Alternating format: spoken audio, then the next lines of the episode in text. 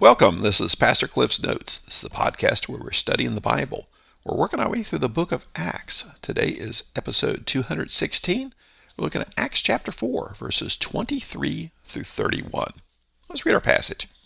After they were released, they went to their own people and reported everything the chief priests and the elders had said to them.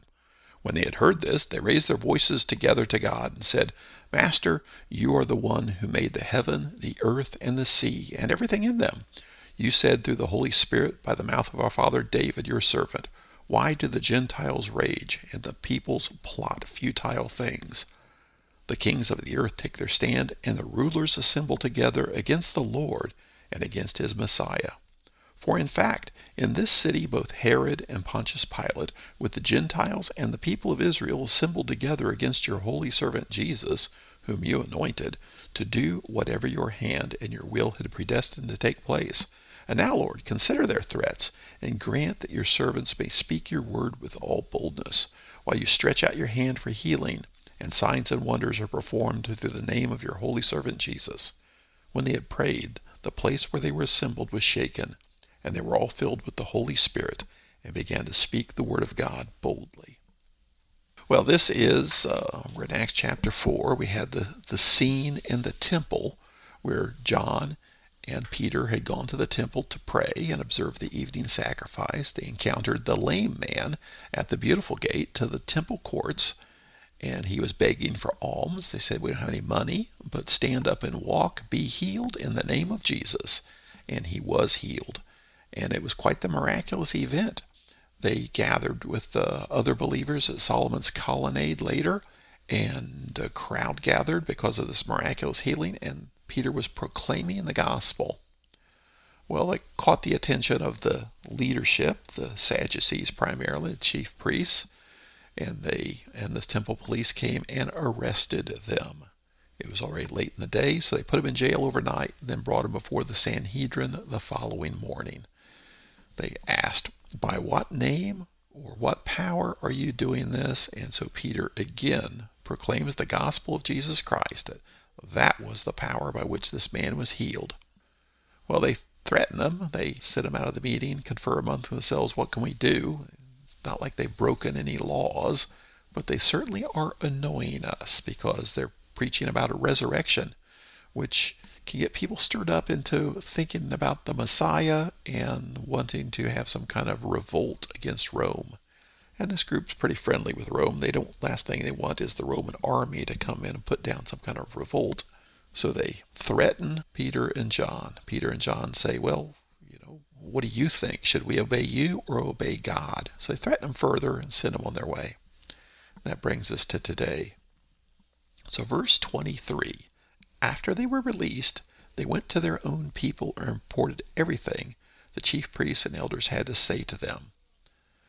So they went back to wherever it was that this central group of believers was congregating, staying, living temporarily. We don't really know exactly what the scenario was, but likely this is the place where the Holy Spirit came upon them just uh, sometime recently and it's probably just that initial core group of people.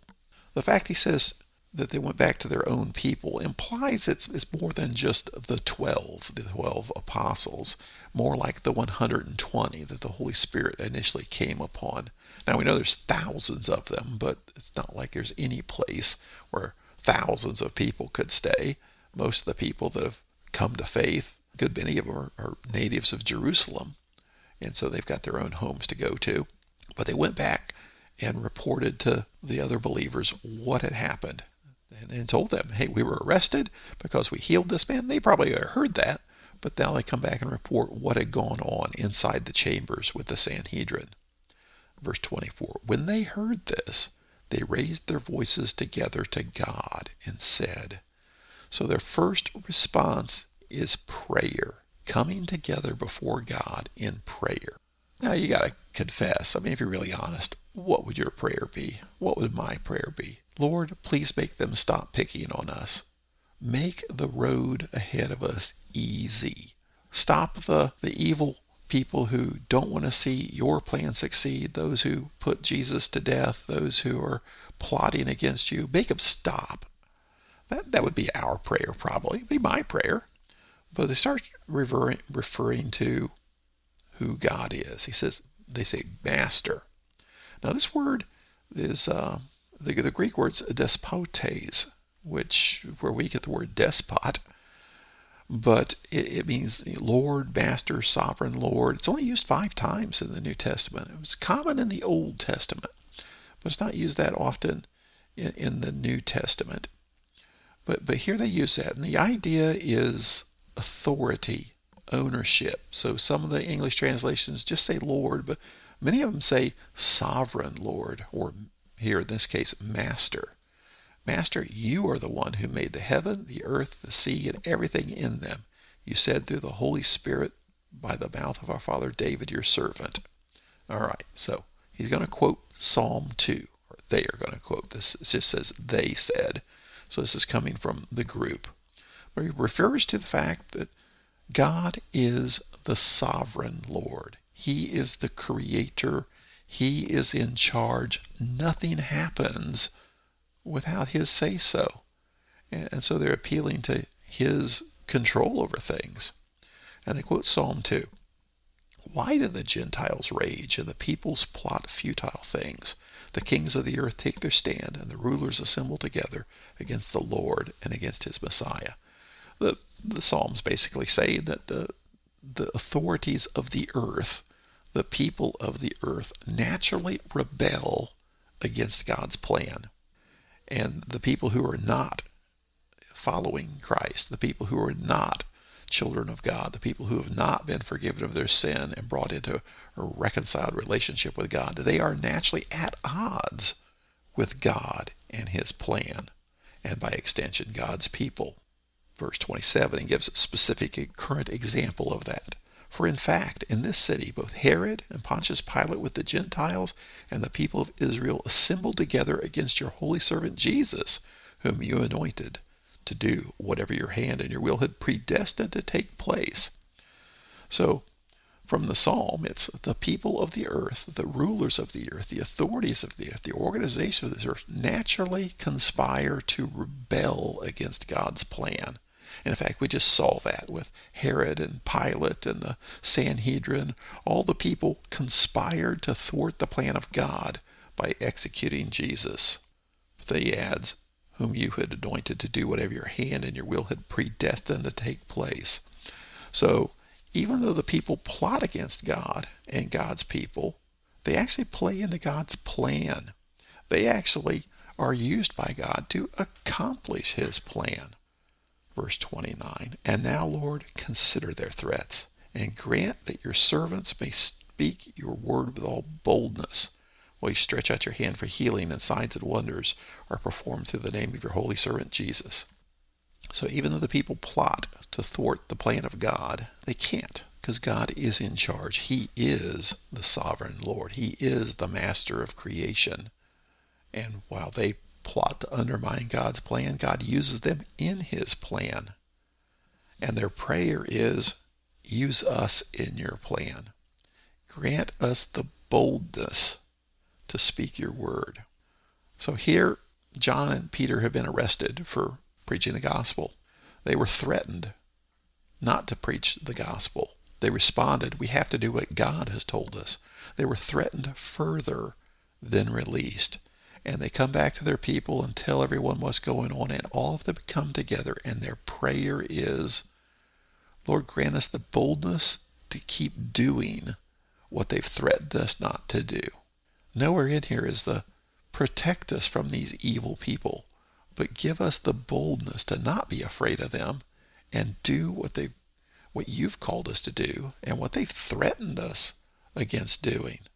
Now, we never were told what the threat was, but the implication was we killed your leader, Jesus, and don't think it's beyond us to kill you too. We got the Roman government to kill your leader, Jesus. Don't think we would hesitate to do the same with you. And their prayer is, Lord, give us the boldness to keep doing it. Now, just interesting words here. In verse 27, talked about the uh, people of Israel assembled together against your holy servant Jesus.